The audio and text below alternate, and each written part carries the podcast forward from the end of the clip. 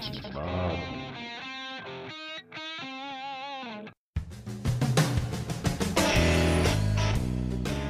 Bom dia, boa tarde e boa noite. Amazon Prime, em 25 de março desse ano, começou a exibir a série animada Invencível, uma adaptação da série em quadrinhos de mesmo nome que começou a ser lançada em 2013. Embora os uniformes e o traço lembrem muitos quadrinhos das outras produtoras, a história conta de uma forma mais adulta e realista como seria a vida de alguém com superpoderes agindo como super-herói. Eu sou o Joreg e eu tomei muitos spoilers enquanto preparava esse episódio. Comigo estão o Glênio e o Thiago. Se apresente de novo, por favor, Glênio. Eu sou o Glênio e, pra mim, Invincible não tem absolutamente nada a ver com The Boys. E o Thiago, se apresente aí, Thiago.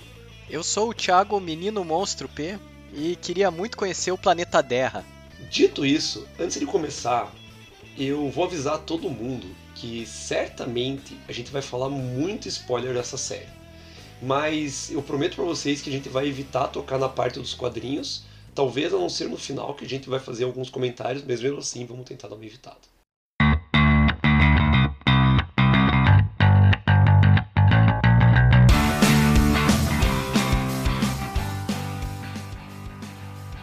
A série ela é principalmente a história do Mark, que ele é o filho do mais poderoso super-herói da Terra, o Omni-Man. E ela conta a história dele quando ele adquire os poderes, escolhe o nome do herói e começa a aprender a agir como herói. Eu vou dizer bem sério que eu não sabia o que eu estava esperando quando eu abri o primeiro episódio. O Thiago tinha comentado que ele era legal e que tinha uma referência, ele me comentou, que nem o Glenn falou, que ele era parecido com The Boys, mas ele não tem nada a ver com The Boys. Logo no início, né, a gente tem uns guardas comentando sobre treinar contra super-herói, contra super-vilão para combater eles e aquela a história de rolar. Eu fiquei, cara, o que isso tem a ver? Não tem nada a ver. E aí vem os gêmeos tentando matar o presidente, os guardiões do globo, e da daquilo ela vai desencadeando um monte de coisa. E para vocês, o que vocês acharam do, da série? Quais foram as impressões de vocês dela aí? A, a, série é muito boa, eu gostei bastante de assistir. A, muita gente reclamou do estilo de animação. Para mim, isso não é um problema em absoluto. É, muitas das outras animações, inclusive da, da Marvel, têm um estilo de traço semelhante, então é algo que definitivamente não atrapalha a experiência. E o legal é justamente assistir a história, o desenvolvimento dos personagens, mas para mim teve muito episódio nessa primeira temporada que não era necessário, que eles enrolaram um pouquinho as coisas. E sei lá, isso atrapalha um pouco o ritmo de como eu consumia os episódios. Mas muito boa a primeira temporada, me deixou ansioso aí pela segunda temporada. Se tem uma coisa que eles sabem trabalhar bem é justamente essa ideia de você ficar ansioso por alguma coisa que vai acontecer futuramente. Então, para mim a série tá de parabéns nesse aspecto. Bom, eu comecei assistindo porque falaram que era o The Boys da é, em desenho.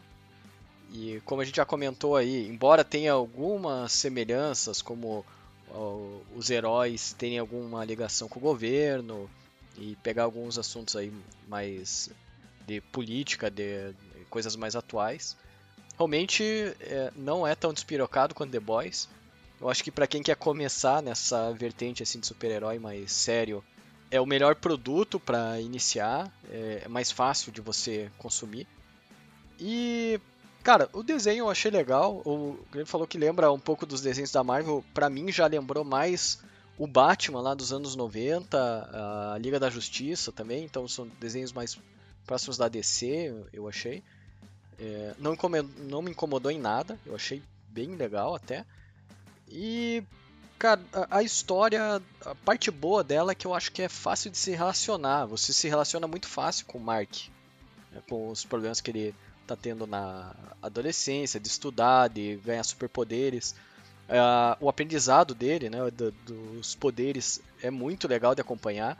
E tem que ser rapidinho para poder dar tempo de, de toda a trama lá discorrer nos outros oito episódios. Mas tem alguns problemas, como o Glênio falou, uh, algumas coisas, algumas informações ficaram muito jogadas. É, tem tramas ali que você não entende por que está acontecendo e acaba o seriado e você realmente ficou com a trama em aberto.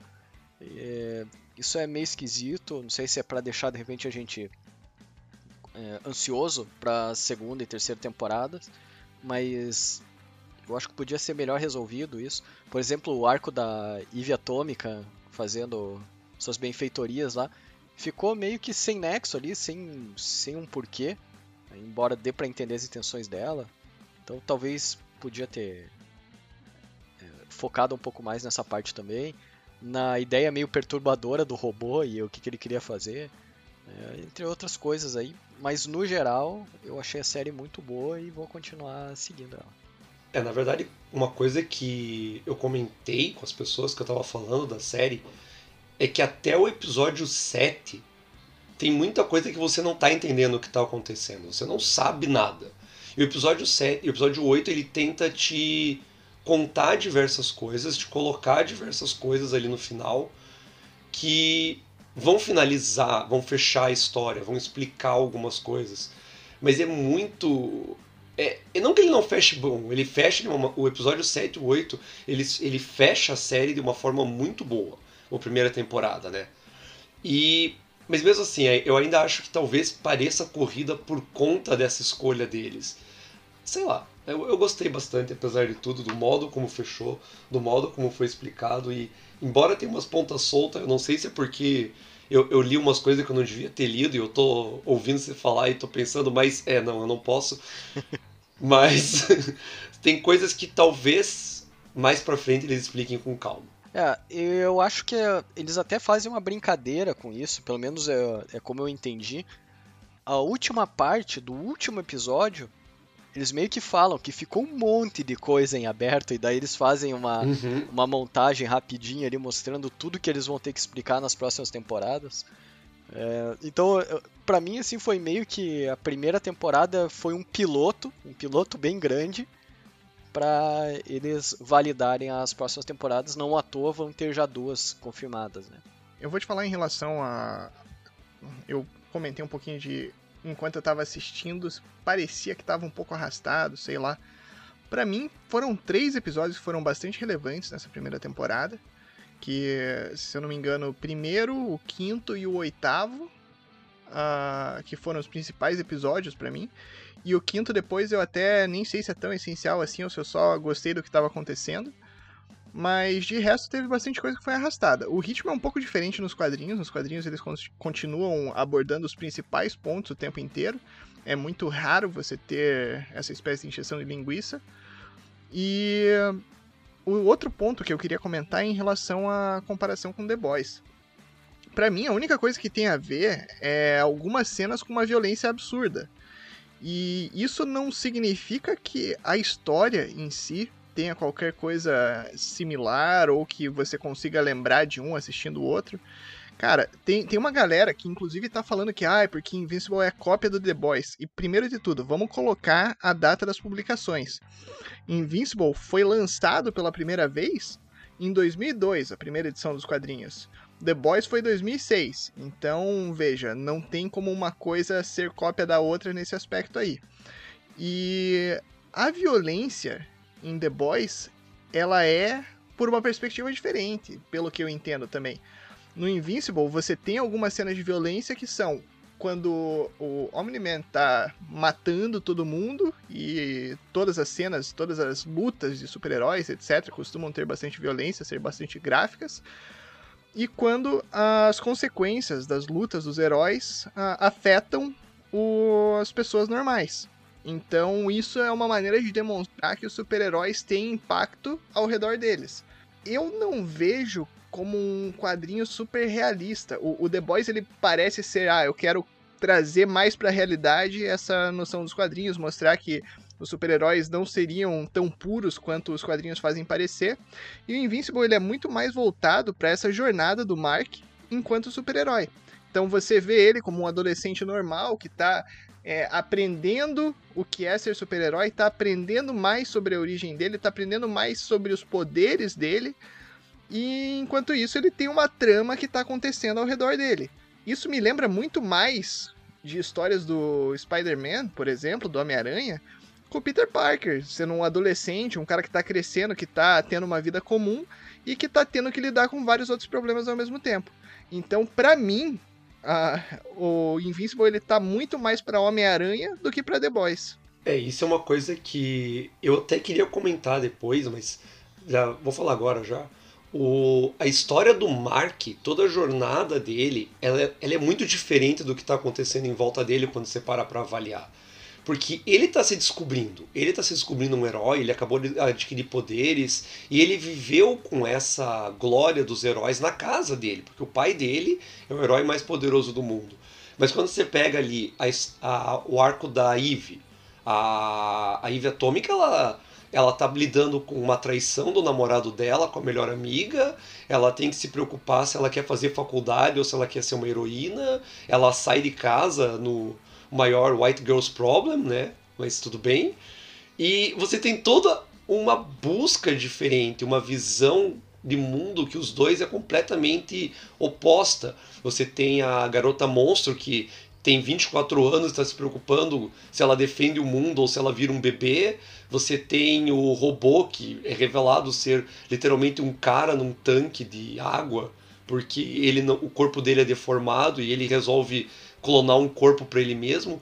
Você tem umas buscas que são bem cinza nesses heróis. Eu acho que essa é a comparação que ele tem grande com The Boys.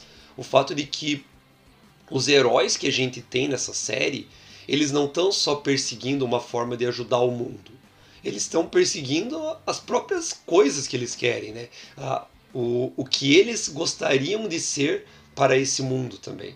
Talvez aí a gente tenha essa comparação. Mas realmente, ele, ele não é exatamente igual e de cópia não tem nada. Eles têm uma temática similar. É, o, a relação com o Homem-Aranha, ela é muito clara, né?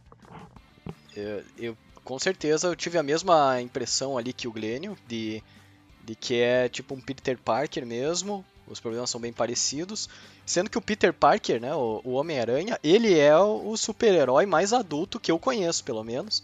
Porque ele tem que pagar boleto, ele tem que cuidar da tia, ele tem que cuidar da cidade e dos estudos.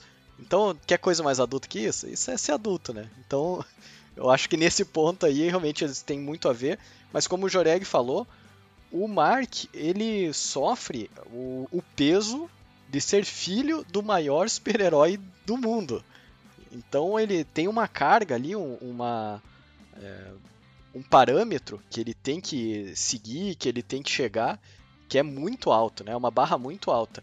E você sente esse peso nele, inclusive quando ele começa a ficar é, com as incertezas dele. Ele começa a pensar: ah, eu não quero ser herói, eu não vou ser herói porque eu nunca vou ser igual meu pai, prefiro curtir minha vida aqui, estudar e etc.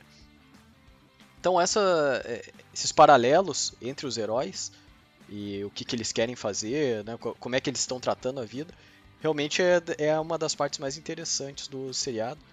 E assim, a gente fala que isso é adulto, é, né, mas se você pegar quadrinhos mesmo, as HQs dos super-heróis que a gente já conhece das telas, tem muita temática adulta lá também. Né? Quando a gente fala, parece que tem um, um espaço. Ah, não, a Marvel e DC é só para criança e esses aí é só para adulto.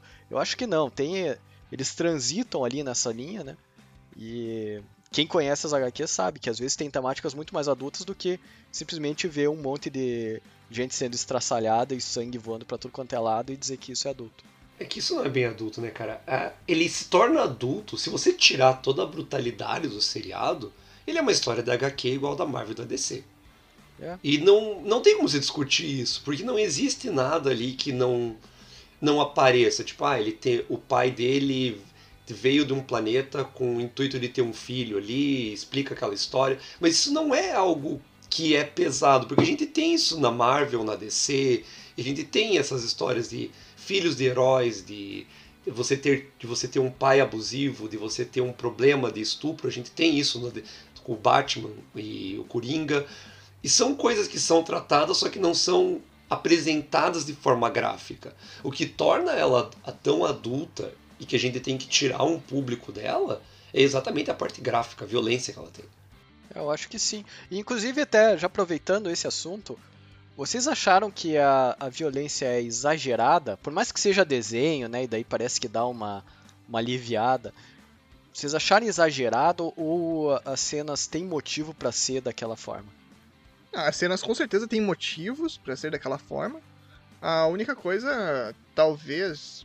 Bom, você imagina super-heróis, um cara absurdamente forte enfiando a mão na barriga de outro, vai voar um monte de sangue mesmo, etc.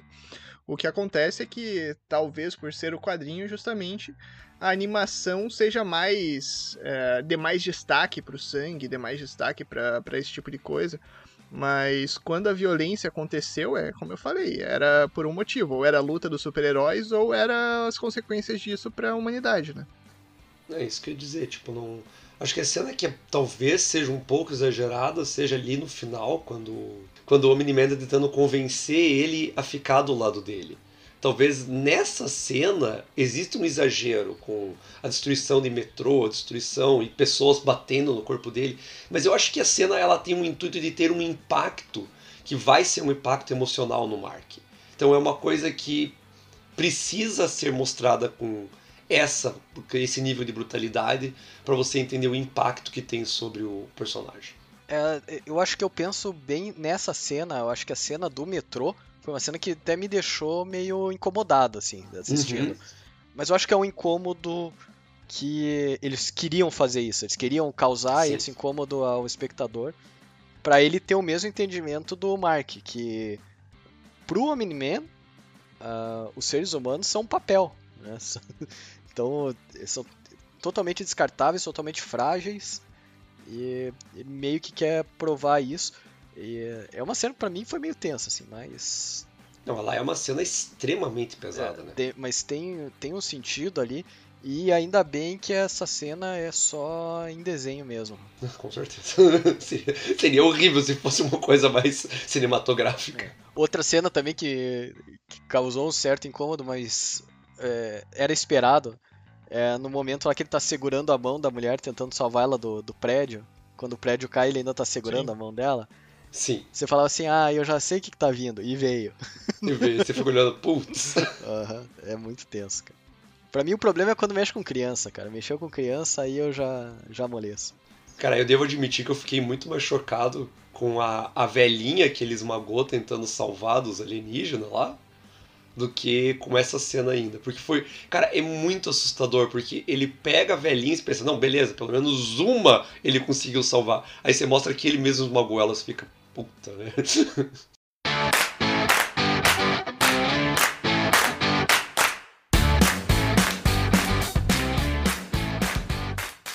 Outra coisa que me surpreendeu bem na série foi a, a variedade dos heróis que tem. Porque você tem heróis com diversos poderes. Você tem dois alienígenas ali no começo que são apresentados. Você tem uma pessoa que foi amaldiçoada e tem um poder incrível. Você tem literalmente um demônio que é detetive, o que entra em diversas implicações. Você tem um gênio que constrói máquinas, tem vários gênios que constroem máquinas e pessoas que aparentemente sem explicação tenham algum tipo de poder aleatório. Fora as criaturas, né, que tem um, um, monstro que é tipo um kaiju atacando o Japão e as teorias de conspiração do governo que ele mostra que são extremamente reais. E nesse mundo do Invincible que a gente é colocado, tem tanta coisa que me deixou muito, muito impressionado com a, a quantidade de informação que é colocado. Como que vocês viram esse mundo aí dele? Cara, eu fiquei pensando em até que ponto que você pode usar é, poderes ou até um background de super-heróis já conhecidos de antes sem ser um plágio. é isso que eu fiquei pensando. Porque é, vários dos super-heróis que eles mostram lá, eles meio que parecem ser uma mescla de dois super-heróis diferentes. O The Boys tem um pouco disso também, né? Mas você vê lá que a, tem lá a Mulher Maravilha, que é uma mistura com o Thor, tem um, um, outro lá que parece o Senhor Fantástico, o Caçador de Marte, né? E o Batman com o surfista prateado. Então tem uns caras assim que é meio que é mesclado. Uh, a ideia da própria da menina monstro lá, né? Que querendo ou não, você faz uma relação com o Hulk. E por aí vai, cara. Então eu fico pensando assim, o quanto que você consegue utilizar as coisas sem parecer que é uma cópia do, do que já existe. Mas dentro da, dessa proposta, e às vezes de repente até meio que uma forma de satirizar esses super-heróis que já existem, eu achei bem interessante. Principalmente o Omni-Man, que é aquela pergunta que a gente sempre faz, né? Por que, que o super-homem é bonzinho? Diz que é porque ele caiu na fazenda dos quentes e o, os pais dele eram uma maravilha, né? Senão ele seria um ditador conquistador do mundo. E tá aí o Omni-Man pra provar que isso é verdade. E um super-homem que deixa o bigode, isso que é muito importante. Eu, eu, eu ia fazer o comentário do bigode, porque é bem prévio, cara, mas é muito engraçado o bigode. É, eles tentaram isso daí no filme da Liga da Justiça, mas eles tiveram que tirar o bigode digitalmente, né? Não ficou muito bom, não. Mas uma coisa que também me irritou, que é uma coisa que sempre acontece nos quadrinhos, também principalmente nos da DC, é a dificuldade das pessoas reconhecerem os super-heróis quando eles não estão de uniforme. Mesmo eles estando com a mesma cara, tudo igualzinho. Eu, eu esperava um pouco mais de, de realidade nesse ponto, porque, cara, o, o Omni-Man lá, ele aparece em tudo quanto é lugar e tal, mas ele tá lá de bigodinho, tranquilo. No último episódio, eu acho que o, o melhor amigo do Mike vai lá e fala: Caramba, você é pai do. Você é filho do Omni-Man. Não, mas ele fala porque o Mark comentou que ele era filho do Omni-Man. Exatamente, mas tipo assim, ele nunca fez essa relação. E daí a, a Eve também tá na frente dele lá, igualzinho, do jeito que ela sempre tá, só o uniforme que é rosa. Ah, nossa, você é a Eve, olha que coisa, não? Enquanto a, a Amber lá olha para todo mundo e tipo já matou tudo porque é óbvio demais, assim. Talvez seja a questão da água, né? A água do, do sistema de distribuição dos Estados Unidos que não deixa as pessoas verem direito. Deve ser aquilo lá também. Né, a pessoa fica meio, meio, meio míope eternamente, né? Porque é a única forma. Mas, cara, eu achei que a construção deles quanto à identidade secreta não ia existir. Eu não achei que alguns iam ter identidade secreta. Aí quando começou eu falei, ah não, eles têm que fazer piada. Mas a própria Eve ela faz a piada ali. Quando ela diz, ah, é porque é aquela teoria de que você vê todo dia, você não pode acreditar que é verdade. É, nada a ver. E sobre os heróis serem similares a heróis já existentes, isso me parece que era algo muito mais recorrente no primeiro grupo dos Guardiões do Globo, que foi o grupo que foi morto pelo Omni-Man. E depois, esses novos Guardiões do Globo, eles são mais originais. Então, eu não sei se foi a intenção dos criadores de fazer, ah, vamos criar o primeiro grupo como uma paródia ao grupo já existente, a super-heróis já existentes, mas daí depois, conforme a história vai se desenvolvendo, eles introduzem heróis que são muito mais voltados à, à série em si e não a, a esse tributo a super-heróis antigos. E eu vejo com bons olhos essa variedade de super-heróis, essa, essa criação toda. A gente não tem toda a explicação por enquanto uh, no seriado, não sei se nos quadrinhos mais adiante vai ter uma explicação maior mas é com certeza é um background que ajuda bastante. Eles trazem a noção do Omni-Man como alienígena que está vindo de um outro planeta e eles explicam a história toda dele, de por que, que ele veio para a Terra e etc. Uh, ah, tem vários outros super-heróis no planeta Terra que não necessariamente são explicados, mas estão lá. E uh, a questão é que esse universo ele é um universo que não é tão explorado assim, né? É, ele teve os quadrinhos do Invincible por um longo tempo, mas não é aquela coisa tipo Marvel e DC que você tem 40 spin-offs de cada personagem explicando a, a, criação, explicando tudo. Cara, é uma coisa bastante linear. Então, é, eu só li os quadrinhos até agora, até o ponto em que a primeira temporada terminou. E eu não sei o quanto que eles vão aprofundar de cada personagem mais adiante, mas me parece que essa história completamente vai ser voltada ao Invincible, ao, ao Mark e aos as questões ao redor dele. E a gente sabe que nos quadrinhos mesmo parece que tem outros personagens que vão assumir o manto de Invincible pro futuro. E aqui eu tô vendo com base em possibilidades, porque eu não li os quadrinhos, então eu só tô especulando isso mas parece que é tudo ao redor desse grupo principal, né? Eu não sei se eles vão explorar spin-offs, se eles vão trabalhar com outros personagens e por aí vai. É, o quadrinho, ele conta basicamente a história do Mark, né? Eles têm, tem aqui realmente, tem outros Invincibles, mas todos eles estão ligados ao Mark de alguma forma. Então, tipo, é sempre essa história sendo contada. Mas eu acho que a, na questão de os heróis terem um poder parecido, parecer cópia, é que a gente chegou num ponto, cara, que é muito complicado você criar novos poderes. Porque, cara, se o cara é rápido, ele é uma cópia do Flash, entende?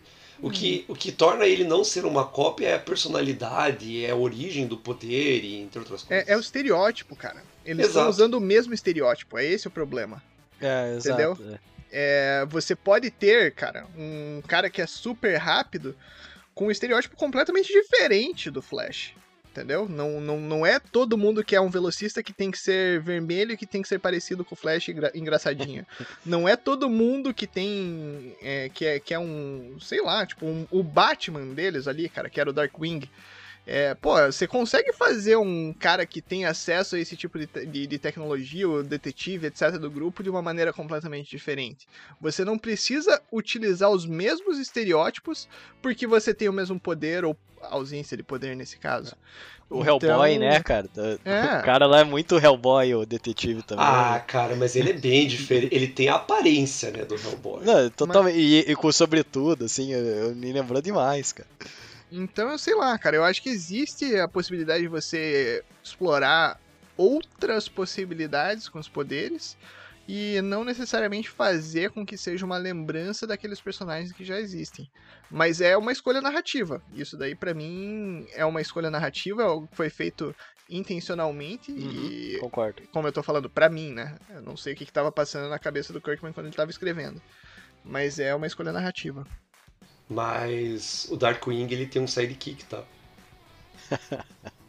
só, só dizendo. Puxa vida, que, que inesperado. Mas não, mas aí quando você fala assim, eu realmente eu aceito. Tipo, não, não precisava pegar aquele estereótipo, a roupa igual, a ideia. Mas eu não vi eles como sendo uma cópia em questão de personalidade. Porque mesmo o, o velocista ali, ele tem umas coisas que são similares, mas ele era casado, ele tinha uma preocupação quanto a, a esposa se preocupava que ele não estava ali, porque ele saía para agir e voltava antes que ela notasse. Tem, tem outras preocupações em torno do herói ali. Mesmo com o próprio Omni-Man, ele é um spin-off do super ele é um super-homem, mas a preocupação com ele é muito diferente, porque ele tem um emprego e o governo ajuda ele com esse emprego, e a esposa dele tem um trabalho, e o filho dele tem uma vida, e eles insistem que o Mark continue estudando, até até as piadas com as aulas de geografia, né, para ele poder voar para os lugares. E, cara, é, é, é muito legal. Eu, eu, eu, acho que é um pouco diferente, mas eu entendo, eu entendo que vocês estão falando de, de, de, roubar. Até porque tem um cara chamado Sansão Negro, né? Então, só, só Sim. mas, cara, uma coisa que eu tenho que dar o braço a torcer ali, no primeiro episódio, principalmente, é que. Bom, você começa a assistir o primeiro episódio e você fica se perguntando por que, que é uma temática adulta. Até chegar o pós-créditos, né? E é muito legal porque eles conseguem fazer uma montagenzinha ali para você se importar com cada um dos membros dos Guardiões do Globo antes deles serem mortos a sangue frio, né? Então, porque senão você não ia se importar com o que acontecesse ali. Você ia achar, nossa, né, os super-heróis ali morrendo e tal. Mas não, eles vão lá, eles contam uma historinha de cada um deles em 10, 15 segundos ali rapidinho, para você realmente já ter uma ligação com eles e aí pisar na tua cabeça porque você já se ligou com eles. Mérito muito bom e parabéns pro roteirista por isso.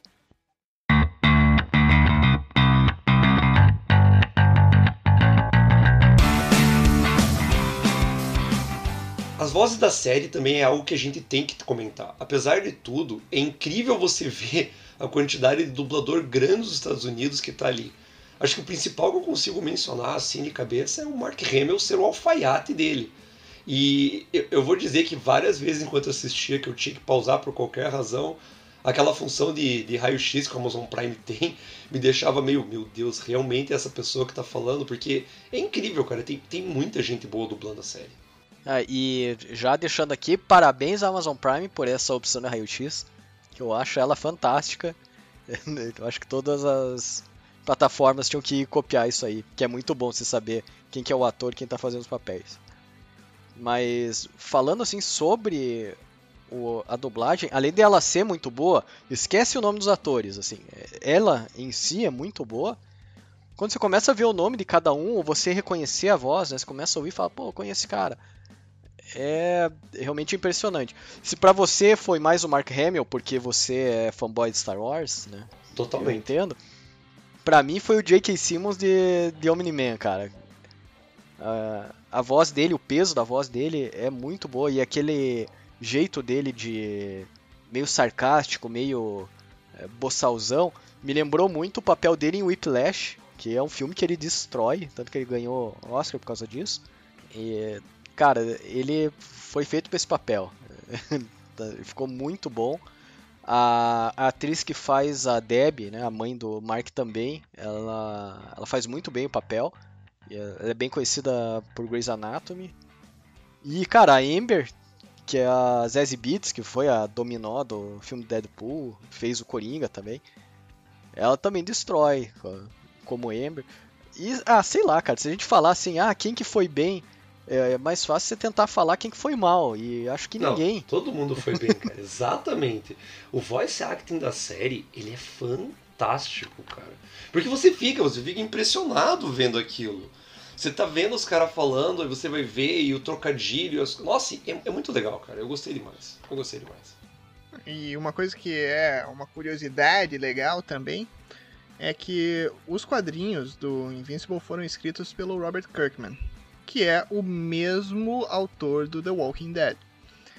E o elenco do Invencível, das vozes do Invencível, tá repleto de atores que interpretaram em The Walking Dead. Então, o principal que a gente pode mencionar aqui é o Steve Young, que tá como Glenn, que era o Glenn do Walking Dead, que agora é o Mark Grayson, o Invencível. E, cara, tem mais uns 10 atores. Praticamente todos os Guardiões do Globo da primeira versão eram do Walking Dead. E tem mais uma galera, cara. Então é impressionante. É... Não pode ser simplesmente uma coincidência, né? Porque é o casting do Walking Dead sendo, inter... sendo trazido para o Invincible. E é muito bom também, a galera mandou muito bem.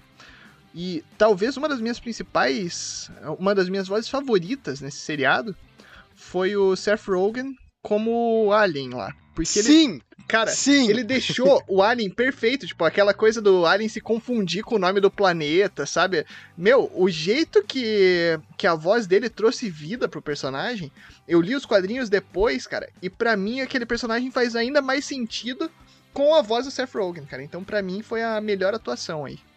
Não, e tem outra, cara, tem gente enorme fazendo papel secundário, né? Como o, o próprio Seth Rogen fazendo o Alan the Alien, muito bom o trocadilho também. Cara, o, foi muito bom esse nome. O que o Joreg falou, né? O, o, cara, o Mark Hamill, ele é só o, o alfaiate. Vai saber, né? Talvez no futuro ele tenha maior importância. Tomara. Que eu não sei se você sabe, mas o nome do alfaiate é Art Rosenbaum. E Rosenbaum é uma marca famosa de roupa no nosso mundo. Sim, é, muito bom também. Mas, cara, você vai pegar ali, tem o. O. O Titan lá, aquele cara que vira pedra. É o Mahershala Ali, que é, é super conhecido aí e vai fazer o Blade na, nos, nos próximos é, produções da Marvel. Uh, a gente tem o Ezra, o Ezra Miller, que é o Flash da Liga da Justiça.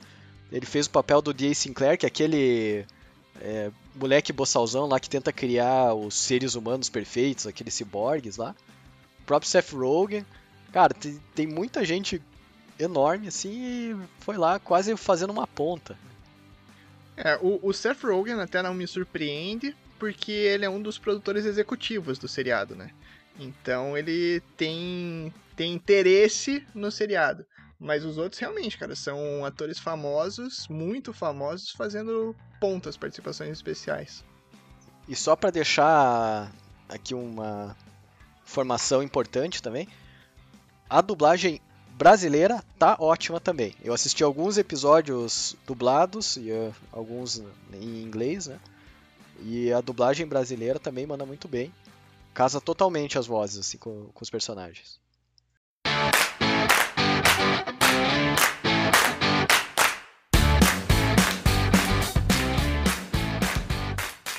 O, o episódio que ele vai para Marte foi um episódio que eu fiquei meio assim, porque para mim mostrou o quanto o Mark é aquele adolescente alienado do mundo. Porque o marciano olha para ele e diz: Nós conhecemos dos Viltrumitas e é por isso que estamos assim. E ele, ah, que legal. E ele só. Cara, ele literalmente. O cara tá dizendo que odeia ele, ele não se pergunta o porquê. E ele não fica curioso. Mas esse não é o problema para mim. O problema é porque tinha um marciano na Terra. E se os marcianos conhecem dos Viltrumitas. Cara, por que, que ele nunca avisou? Tipo, o governo, alguém, tipo, oh, não, ele é um Viltrumita, gente. Que que. Esse cara é perigoso, vocês sabem, né? Tipo, só avisando, assim. Cara, mas assim, o Omni-Man, ele sempre falou que ele é Viltrumita. O próprio Cecil sabia disso, né? Mas esse é o problema. Na Terra ninguém sabe quem são os Viltrumitas. Mas, teoricamente, Marte sabe. Eu acho que aí no caso do marciano, ele pode até ter falado alguma coisa e a galera falou, não, cala a boca que ele tá salvando a gente. Sei lá. tipo, ignora ele, assim. É, fala assim, não, talvez ele seja ruim para vocês, mas pra gente ele tá sendo bonzinho. Não sabemos. Mas, cara, ter outros planetas assim e a coalizão dos planetas aqui, que nem vocês falaram, né? Vem o Alan, o Alien que vem fazer ver se a Terra pode entrar, a Dera, na verdade, né? Pode entrar na coalizão dos planetas. Cara, é muito legal isso, cara. Eu achei eu gostei muito que eles colocaram alienígenas, colocaram outras raças, embora eles não tenham explicado quase nada disso, mas eles colocaram de uma maneira, é colocaram de uma maneira simples e é e, e, é explorado de certas formas, né? Que o governo manda ele para Marte para proteger dos marcianos que eles sabem que estão lá, mas ninguém pode saber. Inclusive, que cagada, né, Mark Grayson? Opa, opa, dormiu ali, né, cara? Isso foi um negócio que eu fiquei na cabeça, assim, quando acaba o episódio e mostra lá que um daqueles serzinhos lá tinha assumido o controle do, do astronauta. Eu fiquei pensando que o próximo episódio ia ser sobre isso e que daí é ali que ia meio que degringolar a coisa. Mas não, daí eles não falaram nunca mais disso até a última cena do, do último episódio. E eu fiquei com raiva porque eu queria ver mais daquilo. Tem que ficar esperando agora. E tem também aqueles alienígenas lá que o tempo passa mais rápido para eles, cara. Que eles tentam invadir a Terra. Ah, não deu certo. Daí eles voltam. Volta na semana seguinte, uhum, lá 20 cara, anos à frente. Muito legal, muito legal aquela dinâmica. Eu achei demais. Cara, eu gostei muito disso, porque ele mostra um mundo que é que não é aquele mundo que a gente espera ver. E ele mostra que o mundo é muito maior do que eles conhecem mesmo ali. Fora o fato que tem um. Vamos voltar aquilo, né, gente? Tem um demônio no meio da história lá que. Ninguém, ninguém discute o fato de que o inferno realmente existe, né? é, só aceita.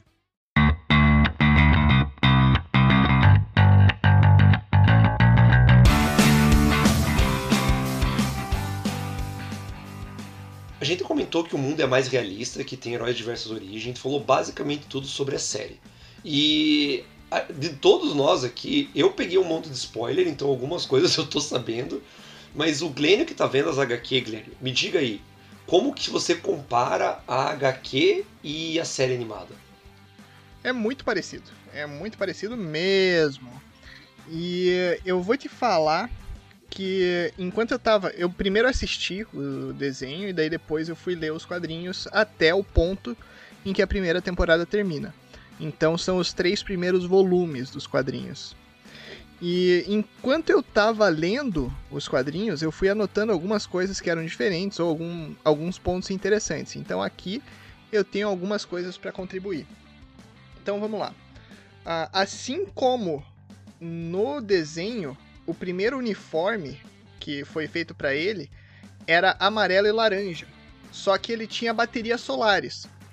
E por que disso?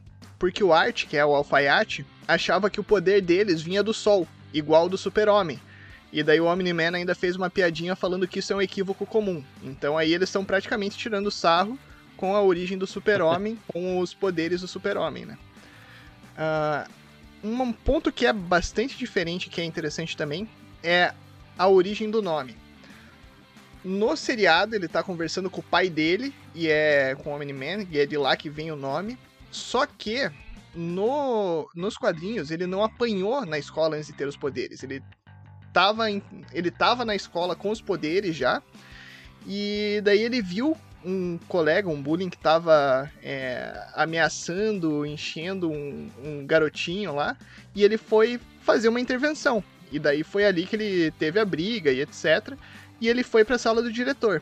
E daí o diretor falou para ele, né? Isso é a tradução dos quadrinhos lá. Eu entendo o que você fez e para ser honesto, eu apoio, mas você deveria ter chamado um professor ou um dos seguranças. Aquele garoto tinha quase o dobro do seu tamanho. Não é a sua responsabilidade proteger outras crianças aqui. Você não é invencível, sabia? E daí foi aí que, que ele pegou o nome, entendeu? Mano, é muito mais legal. Sim, pois é. Uhum. Não, e não é uma coisa que não podia ter sido feita, cara. Foi muito legal isso aqui. Teria sido muito legal se fosse esse a cena. Encaixaria totalmente naquela cena em que ele fala pro, pro Bully lá que pode bater, né? Sim. Podia até ser isso, tipo, ele, ele dizendo pro cara só bater nele e não no cara. Teria sido legal a cena. É, é tudo bem. E, mas é engraçado, né, cara, que ele se auto-intitula Invencível e o que ele mais faz no seriado é apanhar e quase morrer, né? O que ele faz mais é ser vencível. Né? Exato. É, ele podia mudar o nome talvez para indestrutível, alguma coisa do tipo, mas invencível. Inquebrável. Não, não tá correto. É. Uhum. Duralex. Ele... É. é. Duralex é melhor. Porque ele é bem quebrável também, na verdade. Então, voltando aos quadrinhos, é, uma coisa que é bastante diferente é que no desenho eles ficam focando bastante no treino dele, quando ele tá aprendendo a usar os poderes, que ele tem a dificuldade de pousar, que ele destrói, faz buraco no chão toda vez. Cara, isso nos quadrinhos não, não é um foco, não. O desenho foca bastante nisso, estende bastante nisso, nos quadrinhos não. É, uma parte que é bastante diferente, que é interessante, é a parte dos alienígenas lá do portal, dos Flaxens, que a gente já comentou um pouquinho aqui. Uh, no desenho, ele aparece com os outros super-heróis tentando lutar contra os alienígenas. Já nos quadrinhos, ele se junta com o pai dele, com o Omni-Man, e eles vão os dois só uh, lutar contra esses alienígenas que estão invadindo a cidade. E o Omni-Man, ele acaba capturado pelos Flaxons, pelos alienígenas. E ele é levado para essa outra dimensão, pro outro lado do portal. E daí eles não sabem o que está acontecendo no lado de cá. Eles ficam preocupados, o, o, o, o, Invencível fica preocupado, conversando com a mãe dele, etc. Pô, o que será que está acontecendo lá e tal. E no, na linha temporal do portal, ele passa oito meses lá. O Omni-Man passa oito meses lá, foi escravizado por um exército. Só que ele acabou organizando uma espécie de revolução. E daí ele conseguiu recuperar os poderes dele. E um time de cientistas lá da rebelião ajudou ele a voltar para casa. Então, cara, isso muda completamente do que aconteceu no, no desenho. O desenho ele basicamente só faz um massacre lá, né? Exato. Não, não, não conta nada, ele só entra e. Ah, você bateu no meu filho, eu vou bater em você. Então, é, no desenho ele passa só pra continuar batendo em todo mundo e depois voltar. Nos quadrinhos ele foi capturado. É uma outra perspectiva, né?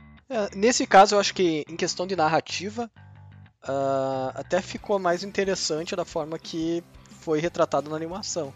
Se pensar no, no todo, né? Pelo menos eu que não li, eu, eu encaro dessa forma. Uh, outra coisa que acontece nos quadrinhos e diferente é que no desenho os alunos da faculdade que estavam sumindo lá, eles estavam virando os robôs lá, né, do D.A. Sinclair. E no começo dos quadrinhos, vários alunos que tinham sumido, eles estavam virando bombas humanas. Então, eles descobriram que era um ex-professor de física, oi Joreg, que estava fazendo isso. Então, é, ele acoplava bombas no peito dos alunos e daí fazia eles tipo homem-bomba explodindo quando ele queria que eles explodissem. E tudo isso aconteceu porque o bullying dos colegas de, de escola etc. causou o suicídio do filho dele, que causou o divórcio dele, que fez ele perder o emprego. Então ele entrou meio que em espiral e daí ele decidiu buscar vingança por tudo que tinha acontecido e ele começou a transformar esses adolescentes, que eram os adolescentes mais populares da escola, em bombas, bombas orgânicas no caso, né? E daí no final das contas esse professor aí acabou se matando com uma bomba orgânica também para tentar matar o, o Invincible e a, e a Atomic Eve. E falando ainda de Atomic Eve, é, no, cara, isso é uma polêmica que eu achei estúpida, cara. Porque eu, eu nem tinha percebido, mas eu comecei a ver na internet, Twitter, etc., a galera respondendo é, tweets e comentando que, poxa, é, por que, que ela tá usando um short no seriado, no desenho? Que é errado isso, ela não deveria estar tá usando um short. Por quê? Porque no, nos quadrinhos, cara, o uniforme dela é tipo um maiô. E daí no, no desenho eles colocaram tipo umas perninhas a mais.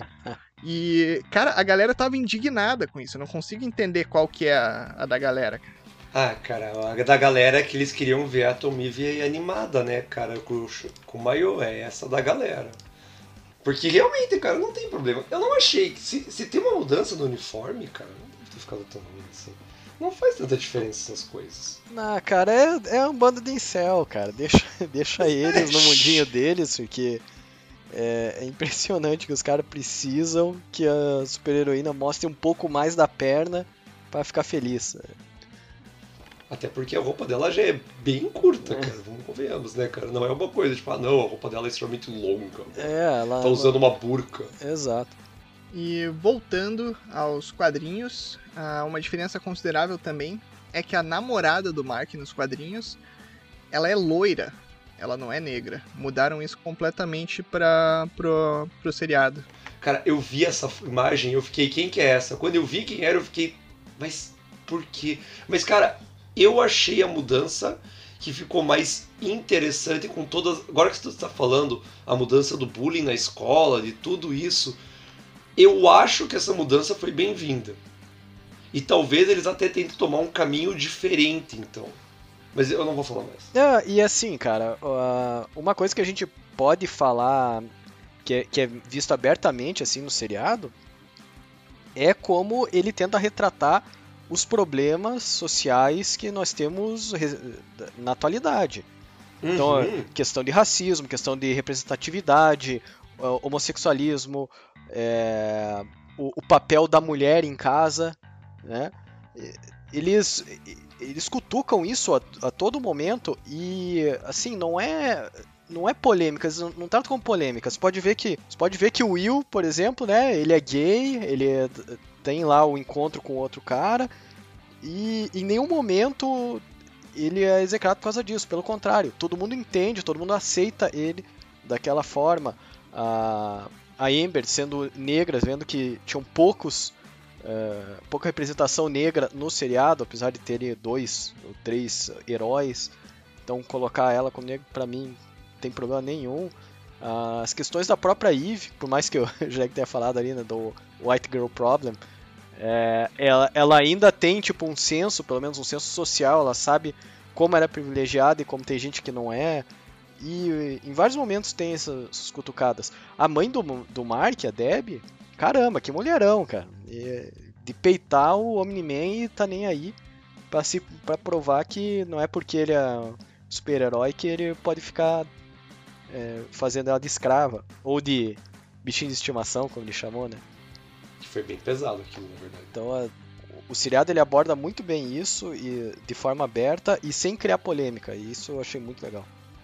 Eu achei que. Eu não sei se tem diferença de como é colocado a discussão dele lá no.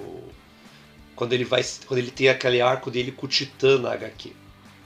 Que tem todo aquele arco que o Titã tem os problemas. Que ele tá que o cara de pedra lá, ele tá trabalhando pro. Cérebro mecânico, é Machine Head. Eu, eu, eu buguei por 10 segundos com a zoeira do nome. Enfim, todo aquele arco do Machine Head, do Titã. Eu não sei se é diferente na HQ.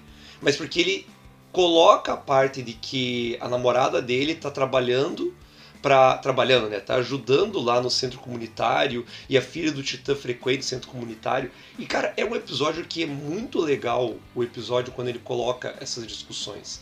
Ele é igual assim na HQ ou ele também é diferente, não tem nada a ver? Na HQ isso ainda não aconteceu, cara. Você no caso, Glenn, só para ficar claro, você leu o arco até o fim do seriado. No, Até o fim do seriado, quadrinho. porque daí eu vou fazer de novo, eu vou assistir a segunda temporada e vou ler os quadrinhos depois, do mesmo jeito. Mas então ele não segue então a mesma ordem disso? Não, tem outra não coisa, tem? tem? outra coisa nos quadrinhos também que acontece que não, outras duas coisas nos quadrinhos que não acontecem que já aconteceram no seriado, que é o robô conseguindo o corpo novo dele lá e a ida do Mark para Marte. Então essas duas coisas ainda não aconteceram nos quadrinhos. É, podem acontecer lá pra frente, provavelmente vão acontecer lá pra frente, mas eles trouxeram elementos de quadrinhos futuros para a primeira temporada da série. E algumas coisas aqui agora eu vou só jogar algumas outras diferenças. Nos quadrinhos, o personagem Shrinking Ray era um homem. Uh, e outra coisa que mudou também é que o Cecil ele não aparece até o final da do que seria a primeira temporada, né? Então, é, no, nos desenhos ele aparece desde o comecinho e é um personagem importante pro desenho.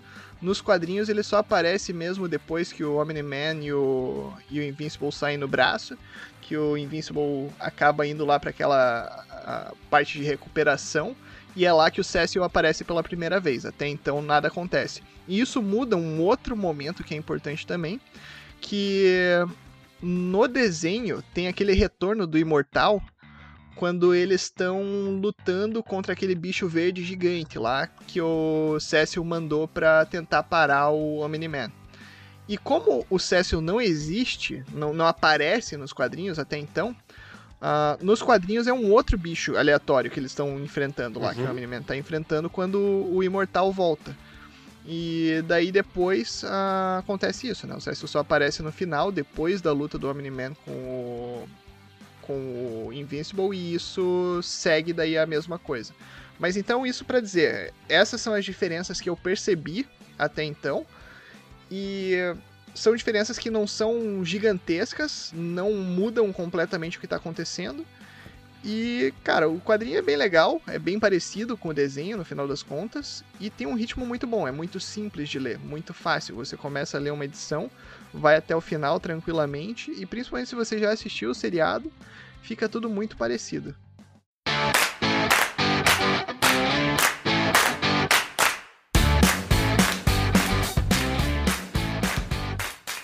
E agora a gente vai começar a falar daquilo que a gente mais gosta de fazer, que é pensar. E aí, o que, que vai acontecer nessa segunda temporada e terceira temporada que a gente já tem programada? O que, que vocês acham aí? Eu não vou chutar nada da terceira temporada ainda, que tem que ver o que vai acontecer na segunda, né? Mas eu espero que eles abordem tudo o que eles mostraram naquela última cena. É, tem que falar do que, que vai acontecer com, com o Titã, né? E, e, essa ideia dele de ter pego o, o cargo de chefe do submundo ali da cidade. Tem que ver o esquema dos marcianos. Eu quero muito ver o esquema dos marcianos. É, ver se o arco da Eve Atômica eh, vai dar alguma guinada, vai mudar alguma coisa ali, porque eu acho que focaram muito nela sem entregar nada. Então eu espero que ela tenha mais protagonismo, mais uma importância maior ali. Quero ver mais dos novos Guardiões do Globo, né? a, molecada ali que era do, do Team Team, que eu, eu, não lembro como é que ficou em português a tradução. E, ver eles mais em ação, ver em, em, o que, que eles vão fazer. E como o Joreg falou ali do esquema dos alienígenas e aquela última conversa do, do Mark com o Allen, eu imagino que vai trazer gente de tudo quanto é lugar da galáxia para tentar combater o Omni-Man de alguma forma. Isso provavelmente vai ser lá pro final, né? deve ser o arco final do, da temporada. Mas vai ser legal ver essa união aí, um negócio meio Vingadores Ultimato. Pelo menos é isso que eu espero. E, e assim, eu, eu só queria que não tivesse umas coisas muito malucas porque, tá, tudo bem, é fantasia, a gente entende, mas. Né, eles falando lá que tem um componente na água de todo mundo dos Estados Unidos lá que não consegue ver uma certa luz. Tem umas curas milagrosas que eles fazem lá no, no, no Pentágono. Essas coisas aí, beleza. Mas, cara, Transformer de caminhão pra mim não deu. Ali o, o robô transformou um caminhão inteiro ali no, no Optimus Prime dele. É, aquela cena aí pra mim ficou meio galhofa. Eu queria ver menos disso e mais do resto. E quero mais Alien o Alien também, porque o personagem é muito legal. Glênio? Olha, eu vou repetir muitas das coisas que o Thiago falou aí. E na verdade eu não vou repetir porque senão a gente vai estar só gastando tempo. Mas além do que o Thiago falou, eu só queria dizer que eu meio que discordo, eu não quero acreditar que eles vão ficar focando só no Omni-Man como um inimigo. Uh, a minha impressão, o que eu quero ver, é o próprio império dos Viltrum aparecendo de maneira geral. Porque, beleza, apareceu um inimigo que consegue detonar com praticamente todo mundo na Terra, que é o Omni-Man. Mas e se aparecer o Império inteiro? Aí sim você vai precisar de uma, de, um, de, um, de uma união de outros poderes, de outros planetas, para conseguir combater. Então a minha expectativa, se for para ir adiante, é que não seja um inimigo único como o Omni-Man, mas que traga o Império inteiro pra gente ver o que vai acontecer. Uh, para além disso, eu não vou criar muitas expectativas. O primeiro, o último episódio da primeira temporada já deixou várias linhas em aberto que eles devem uh, resolver nos próximos, nos próximas temporadas.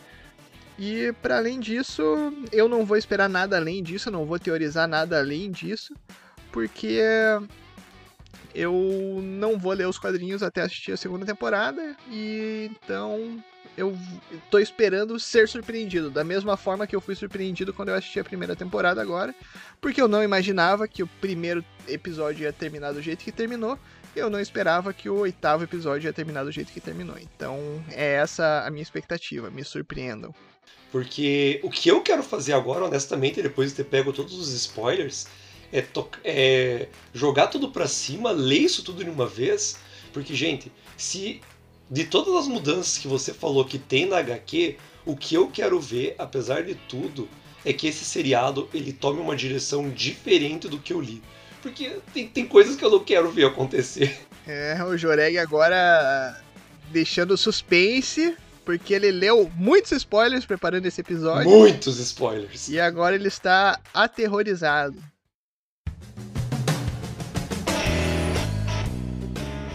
Obrigado por ouvir esse episódio do Dodecaedro Quinado.